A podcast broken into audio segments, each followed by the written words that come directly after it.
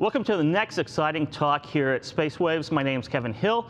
I'm here with Denisa Scott, who is the president of NUS Prime Endeavors. And we're going to talk about new space, we're going to talk about near Earth mining, and we're going to to, to, kind of connect that a little bit with the California gold rush, but uh, we'll build up to that point here pretty soon, but I just want to introduce Denisa right now. And uh, Denisa, could tell our audience a little bit about yourself, your background, and NUS Prime Endeavors. Well, thank you, Kevin. I appreciate that. Uh, Nusprime Endeavors is a small, woman-owned small business. Uh, I'm really focusing on the, the challenges that people are facing getting into the new space industry, especially in uh, security, physical security, especially uh, with the challenges of uh, space and counter space issues, um, and the things that private industry is going to have to deal with.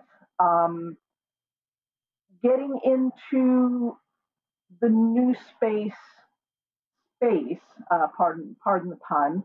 Um, spacefaring nations have been working in uh, the environment for a long time. Uh, there's a lot of uh, political and di- diplomatic wrangling um, around the issues involved, the various rights and resources. Uh, but there's nothing on or off planet that says that private industry can't get into the game too. And in fact, uh, the whole point of the government subsidizing space technologies for so many decades is to get technologies to the point where private industry can get in and the technology is viable enough to, to become a self-supporting industry that um, is economically viable for private industry. So, I, so I, I, guess one of the questions is uh, how close are we? And before we even get to that point, uh, for a novice like me, what exactly is new space? I mean, how do we define that? How do we quantify it? Uh, can you fill us in on that? Well, new space, as people are calling it, is really the the unexploited potential of deep space. Um, that's the area outside the orbit of the moon around Earth there are um, a lot of near Earth objects, not just the planets that are in our solar system. You know, you know, we all know of Elon Musk wanting to colonize Mars and that sort of thing, but there's also a lot of near Earth objects, um, asteroids that, uh, for instance, um, Psyche 16 Psyche is an asteroid that is considered a near Earth object that several scientific and um, actually in industry surveys have estimated the natural resources, the exploitable natural resources, um, rare earth, um, rare earth minerals, that sort of thing, could be a, worth as much as seven hundred quintillion dollars on that one rock alone. Now there are hundreds of thousands, if not millions, of these rocks just floating around in our solar system, um, waiting for people to come join the rush. And it's going to be, as you mentioned earlier, much like the gold rush of 49. What, what, type of natural resources are, resources are we talking about on 16 Psyche and, and other asteroids that are near Earth, near space? Uh, well, what, what, kind of is that, that total addressable market or that TAM of, of asteroids? things as things as familiar as you know iron, copper, um, potentially gold and silver, things that you know are the the run of the mill min- minables, but also the rare earth minerals, the things that go into our electronics, the things that are going into the new technologies driving sustainable um, electricity generation, our um, uh, electric and hybrid electric cars, all of the newest technology, the, the things that are going into the uh, newest shipping technologies, whether it's um, uh, land or sea vehicles, uh, medical technology, anything that is modern day electronics um, requires these elements. And right now, there's huge competition globally for it. And if we are going to, you know, feed the beast without pretty much destroying the planet, uh, which, you know, there's a lot of people clamoring that we're doing, we're going to need to find alternate sources. And these sources are within our reach. I mean, we're already just, what, two nights ago, two days ago, or was it three, used a private company to launch the latest crew to the space station. It's here now. It is commercial. Space is commercial. So if your trucking and logistics companies are eyeing the industry, which they should be because they've already got the technology um, in the works with the uh, autonomous self-driving cargo trucks, the 18 wheelers, um, you know, they need to get out front and there's a lot of considerations. There are. I mean, we, we, you, space is commercial now, certainly. How close are we to actually mining asteroids? Uh, I guess going up, attaching uh, a vehicle to, to, an asteroid, or I, I, don't even know how that, that even works out. Uh, but it, I'm sure it takes a lot of AI, a lot of autonomy, a lot of robotics to, to do. Uh, how really how close are we to mining something? There have already been several um, scientific expeditions that have taken samples successfully, um, and there are, I know, um, companies planning on getting there first. Um, quite frankly, you know, there, the international law states that no one owns these resources. You can't just sit there and go plant a flag and say, well, this asteroid's mine. But if you go and um, take a big chunk of it, nobody's going to say, well, you can't sell that if you can get it back to Earth. So um, that's you know, when you're looking at one rock the size of a, you know, a couple of football station, stadiums or perhaps a little bit bigger, uh, being worth 700 quintillion dollars, that's enough to make every single person on the planet a billionaire. So there's a lot of incentives to get out there, which means there's going to be a lot of incentives to try to, I don't know, hijack it on the way back. Yeah, um, yeah. What we know about markets, uh, certainly markets on Earth, is that when it's a lure, rich, lucrative market, and we're talking quintillions uh, of dollars, it's going to attract uh, many bad actors, uh, fraud, violence. Uh, you know, and we're, we're comparing this to the 1849 California gold rush, which uh, saw the, the, the same type of behaviors, right? Well, that's that's why somebody had to ride shotgun on the on the stagecoach. That's why uh, Wells you know Fargo. where where highway highwaymen came up from. That's why you have so many old uh, country and western songs and folk songs talking about uh, you know what who was it Neil Young talking about my widow you know stands by, by my grave you know all about some worthless claim you know it, all of these miners that that that had their claims jumped and they ended up dead on the and and it was complete chaos. It was total lawlessness. There was no sheriff. You think there's going to be a sheriff in space? Do you think there's really going to be space cowboys out there coming to the riding to the rescue? No. So certainly not at first, right? Not at first. And the international law, the uh, the treaties and protocols that will that will define what you can and can't do as a private company is really going to depend on who owns the pen.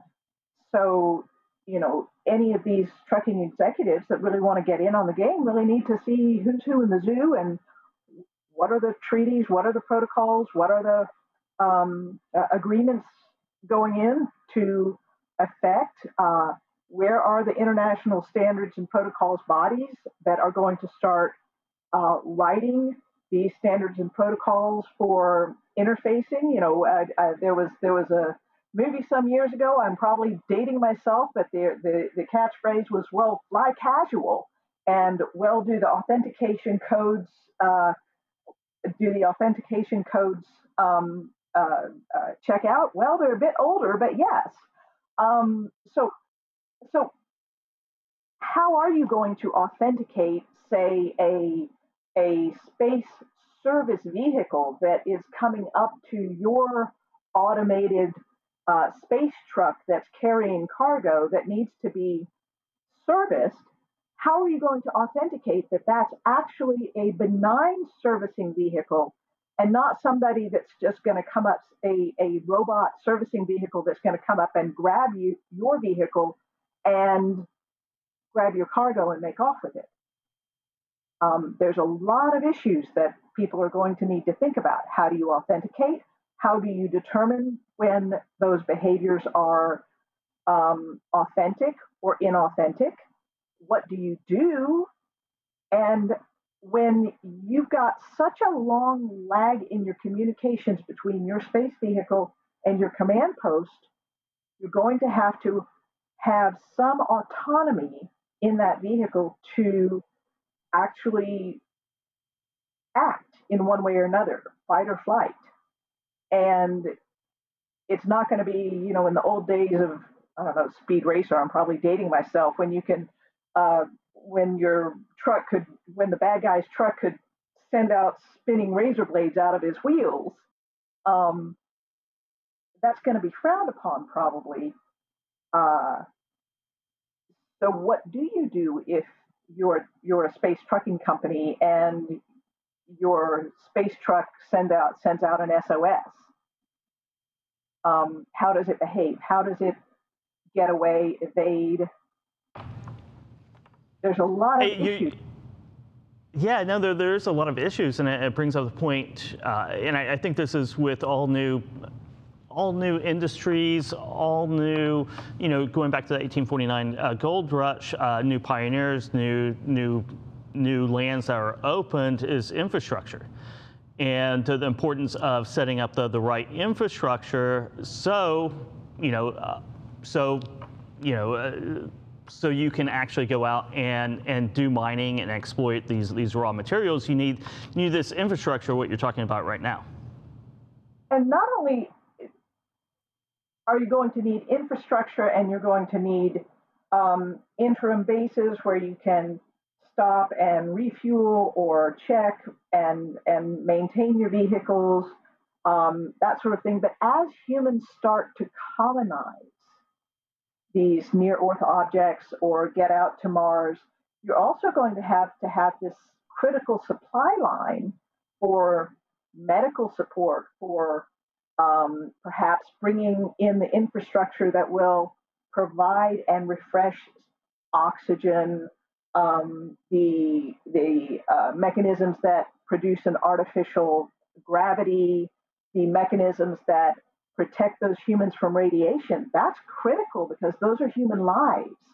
And what happens when that supply chain breaks down? You've got to have a way of assuring that there are um, that it is robust, that it is survivable, that there are secondary and tertiary mechanisms of of, um, of relay in case something fails. So you have failovers to make sure because now you've got human lives on the line.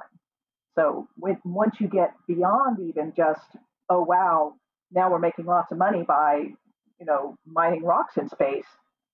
Now we're starting to colonize because we are humans and we're explorers and scientists, and that's what we do by nature. Um, you know, then it becomes even more critical.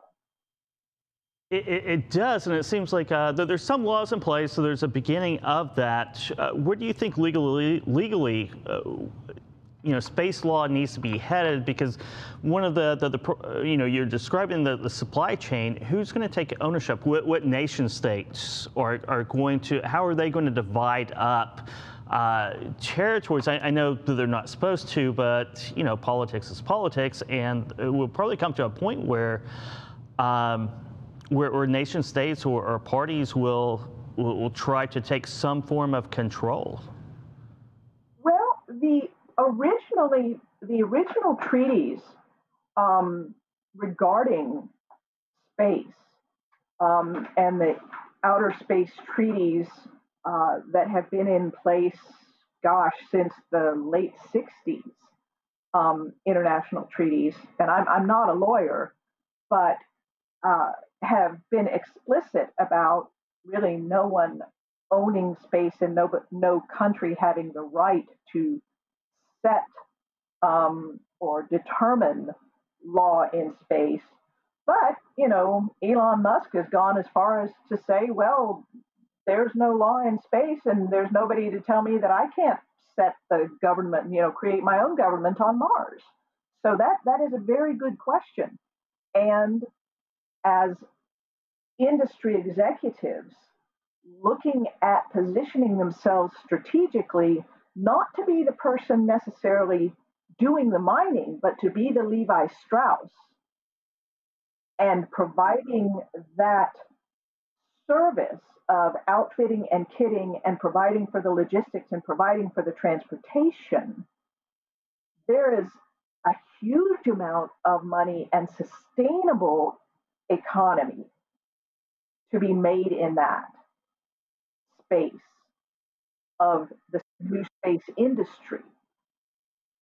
And that's where you need to look at placing your advocates or or building your pack and being able to say, well, how do we as an industry want to be able to protect our vehicles?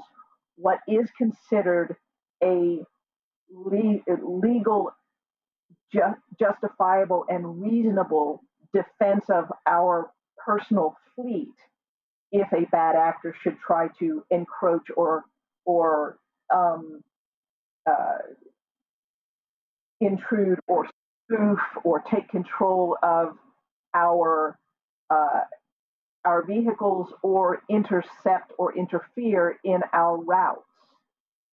Um, because we don't have highways and traffic signals and and and state cops and agreements, international agreements with Interpol, etc., to chase down and stop the um, bad guys who have hijacked our cargo and fled across the border to Mexico with it. It doesn't work that way in space. And I guess these will, become even bigger issues. Let's talk a little bit uh, to, to, wrap up the conversation here about colonization and kind of the supply chain uh, with that is, is, kind of going off of what you're talking uh, about right now, but you know at a larger scale. Well, at a larger scale, I mean, there have been endless movies that have um, uh, addressed this, and and you can look at all those. Um, those, the most recent ones that were very, very um, uh, imaginative in their creativity, but it, it has always been the contractors, the companies have been the ones. The government is not the one that gets out there and establishes these routes and the and the, the interfaces. It's it's private industry that leads the way in the future, now that the technology is there and private companies are actually able to survive and thrive um, by doing business in space, they are really going to be the ones who are going to have to get together, organize, and um, come to an alignment about you know what are the corridors how do we define these corridors how do we define um, our the handshakes that we make at these certain points. There are things called um, Lagrange points that are essentially really good spots to set up uh, in-space truck stops um, because they're they're very efficient and convenient. Um, those are all things that we're going to have to think about because those are the jumping off points to get even further and further and further. And um, it's it's a very exciting time right now. It is very exciting. It's very complicated. Uh, You know, uh, thank you very much for your your, your time today, Denisa. Uh, how does our audience reach out and learn more uh, about yourself and uh, NüsPrime e- endeavors? Well, um, I have uh, my my website is nusprime.com. My email is denise at nusprime n u s p r i m e dot com, and I'm on LinkedIn. So uh, I'm I'm pretty easy to find. Great. Thank you very And, much for your time again. Thank you.